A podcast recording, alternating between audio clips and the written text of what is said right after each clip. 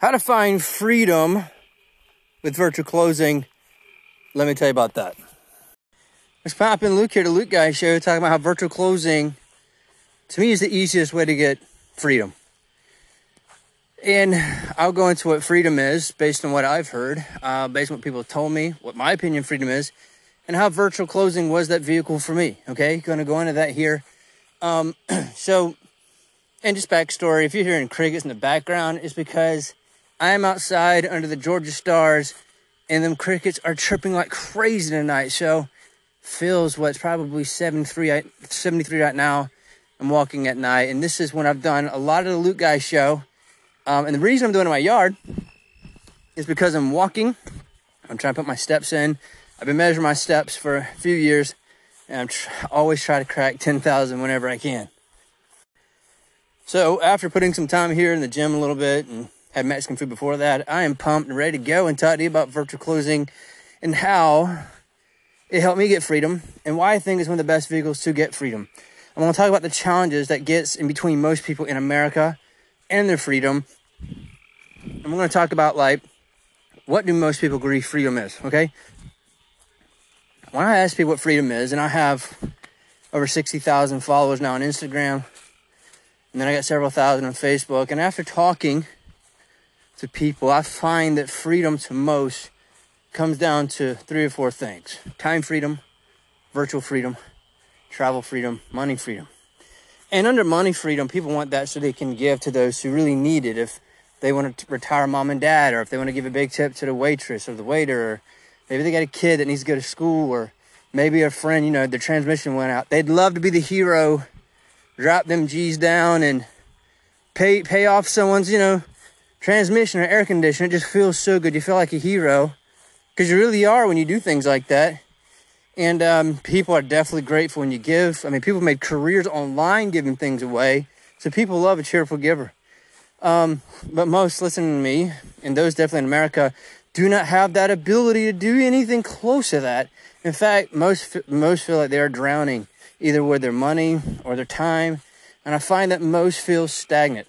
After taking after taking like hundreds, if not thousands of calls talking about this very subject, I have spent hundreds of hours talking to people about this. So I've got quite a lot of data and spending tens of thousands of hours in my life trying to crack the freedom thing. I'm going to give you my personal opinion here on this podcast of how you can achieve what most call freedom. And here's how most would agree of doing that. So when I say that, most would say, "Hey Luke, if first of all, if I could stack in my bank enough where it's I'm the farthest from zero because the farther from zero dollars you can get, the better you're going to feel. The enemy of that's two things. People have an income problem, but number two, the big one is they have a spending problem as well.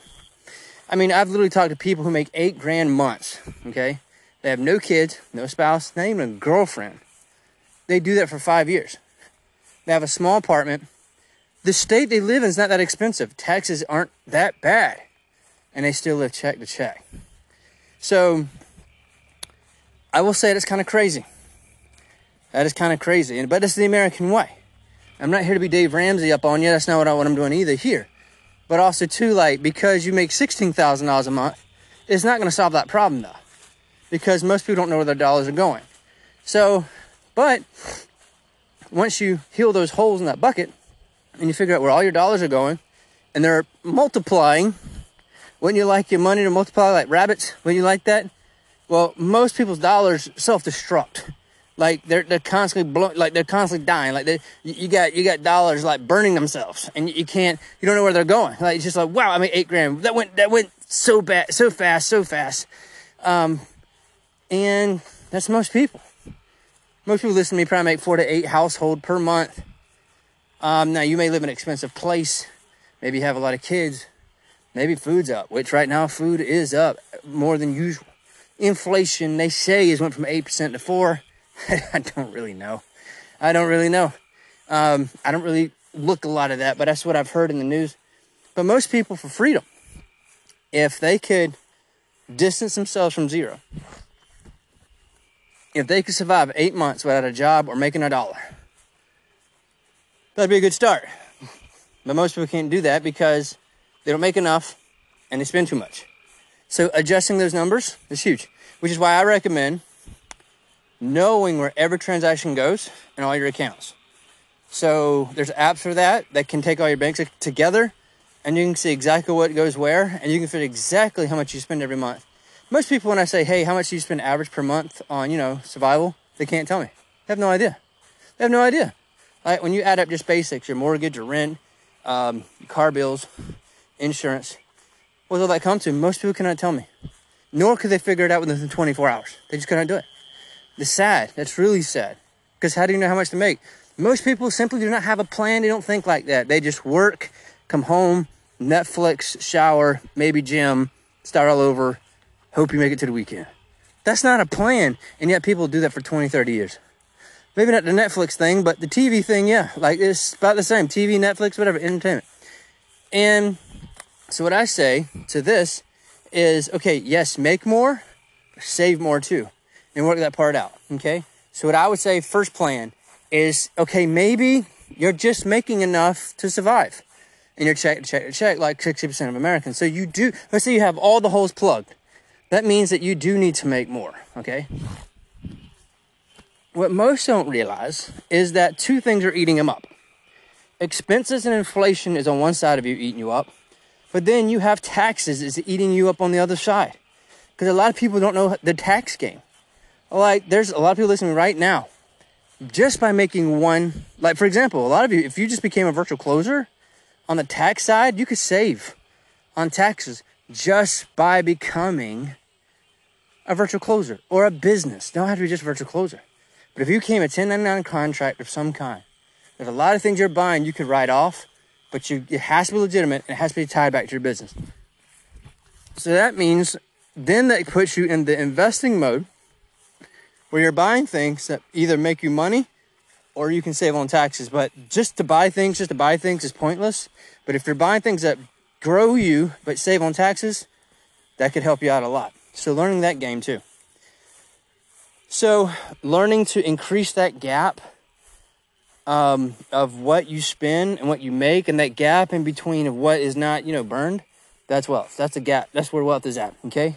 For example, if it, if it takes $3,000 a month or $4,000 a month to live and survive, and let's say that you're making eight, that's four grand.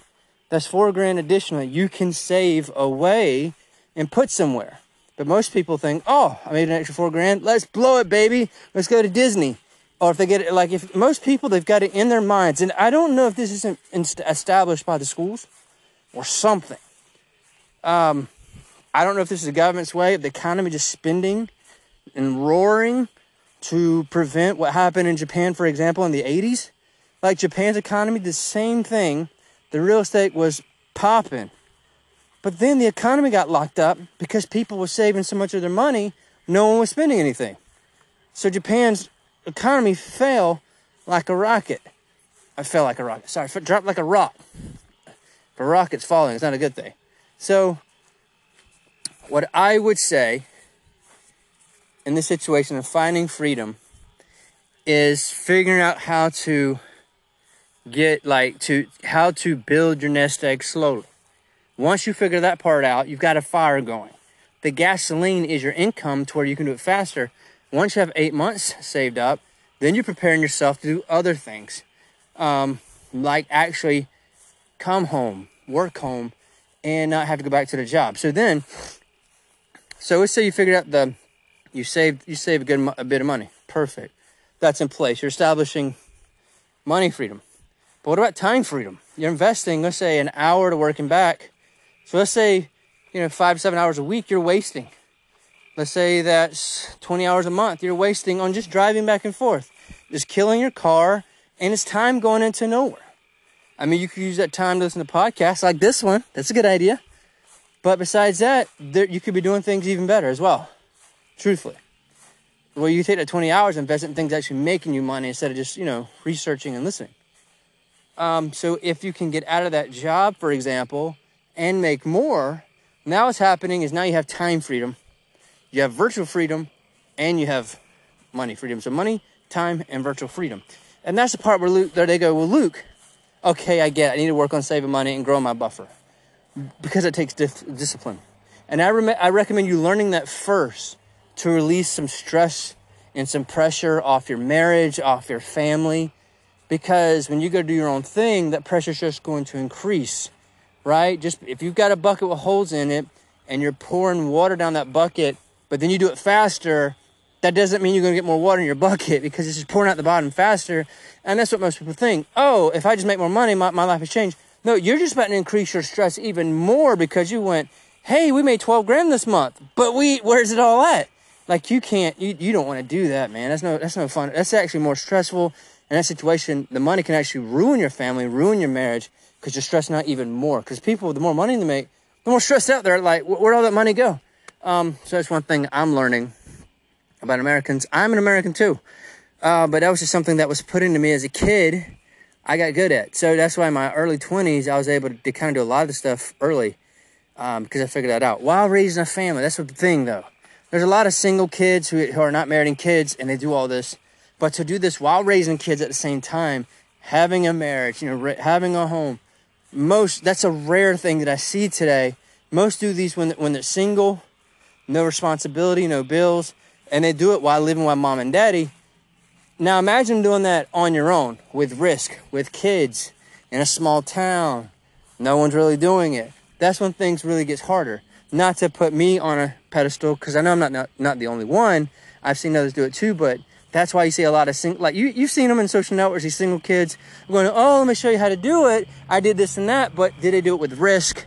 Did they do it with a family? Did they do it while trying to raise kids? Did they do it with the ex- most likely they didn't, and that's why a lot of people once they have kids, you know, they are married, they have homes, more risk. It's harder for them, and that's why a lot of people snowball in the wrong direction. But it can be done, I assure you. Um, you just gotta change some habits. So once you have saved that money up, you've got the buffer in place. Now the next thing is to take that time and widen that time up. Like take four to six hours a day and invest that somewhere. You want to invest that time into something that can make more than your day job. And that's why I like virtual closing better than vending machines, better than ATM machines, better than affiliate marketing. Why? All these things take marketing. And 80% fail at doing marketing because marketing's hard and marketing does take marketing dollars. And it takes an ever learning knowledge that most people do not want to learn because it's always changing. And when you've got a job and kids and a life, it's just hard to keep up. That's why marketing department sometimes changes for companies every few years, right? Because you always need a fresh idea. You always need so marketing's hard. So think about the gig you're thinking about. Um, the number one problem people have when they start a business, let's say for a restaurant, it's to be customers. Affiliate marketing, it's to be getting customers. Um, how about for building funnels? You need more customers. How about for cutting grass for people? You need customers, right? And what stops people from getting customers? Competitors. For example, if you was the only lawn care guy within 200 miles, and then you said, "Hey guys, I cut grass," and you're the only guy that cuts grass in 200 miles, and let's say there's 300,000 people within that radius do you think you're gonna have a problem getting customers? No, you're not. You're not. In fact, your new stress is how do I handle everybody? But now people's handing you money. You're able to hire people because now you have now that you have money flow. Now you can pay your team. But the struggle there is the fact that you do have competitors. I've seen within a 10 mile radius, there may be 30 to 50 landscapers within just five minutes of each other.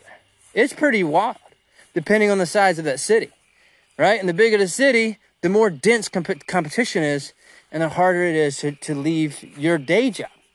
Um, because I recommend you having a day job, paying and being safe with that, and then taking you 46 extra hours. And it would be a sacrifice 46 hours during the week, and then do it, you know, during the weekend as well. And you take that, so that's what? That's almost, if you did five hours a day for six days a week, that's 30 hours, almost another full time job which I highly recommend you doing Uh, so that way you can double your income. And yes, it's a sacrifice, but we're talking freedom, freedom here, people. We're talking freedom. We're talking about do you know living your dreams. Who's no one said it's going to be easy. Okay, so if there's a way to grow and take that four to six hours without having to do marketing, because marketing is why 80% of people fail.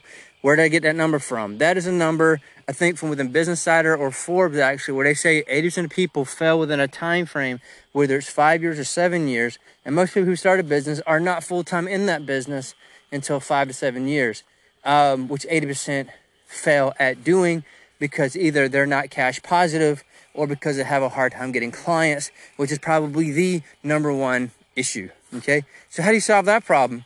I would. The problem is getting clients is hard, but building a team is hard, and doing a business is hard. So I would say if you could get into something where you have a marketing genius, you do not have to pay that marketing genius. You're getting plugged in into something already successful, but yet you can live the life of a contractor and an entrepreneur would be like business on training wheels. And that's why I recommend virtual closing. Virtual closing, you simply either are DMing people or you are taking 10 minute calls or you can take 45 minute calls. And the deep, the, you know, the more to the right you go with that, with the stages and levels, the more you get paid, you know, per deal that is closed. So I call virtual closer, which is a term I have coined actually, because people call it different things. I call virtual closing. That's just what I use. I like it. I like the virtual aspect and it's like closing a deal. Now, closing is a little strong. We don't close people, we don't force people. We're only guiding them to something they already want. We're just giving them the the guidance, the encouragement, because this is something they really want to do.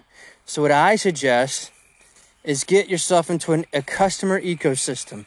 Uh, maybe a universe like a Tony Robbins universe or Grant Cardone universe, someone like that, who has floods of leads and marketing you put your business inside of their business, and all you do is you convert their leads into appointments or to deals, or you're qualifying those.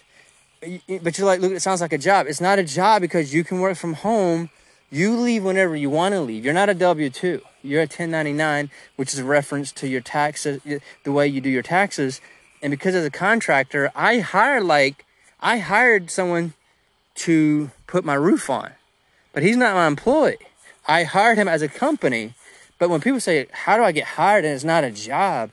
Well, it's people do it every day. It's contract work. So that's what I mean. So you are getting contracted to convert deals either into appointments or into actual closed deals. That's what I recommend. And if you can't do that, why do you feel like you're going to be successful in any business whatsoever? Because what business out there do you not convert people into customers? That's what I, yeah, it's very rare. It's a very hard business to get into. I mean, it's hard to find a business where you don't have to turn traffic into customers. Real estate, you got to turn people into renters, or you got to get people to buy that house. In cars, you got to convert people into buying your car. In Mary Kay, you got to convince them to buy your Mary Kay stuff. Like, I'm trying to think of a business that doesn't require you to turn traffic into deals, traffic into customers, tra- into into stranger to hey, take my money. I can't really think of anything that does not exist like that.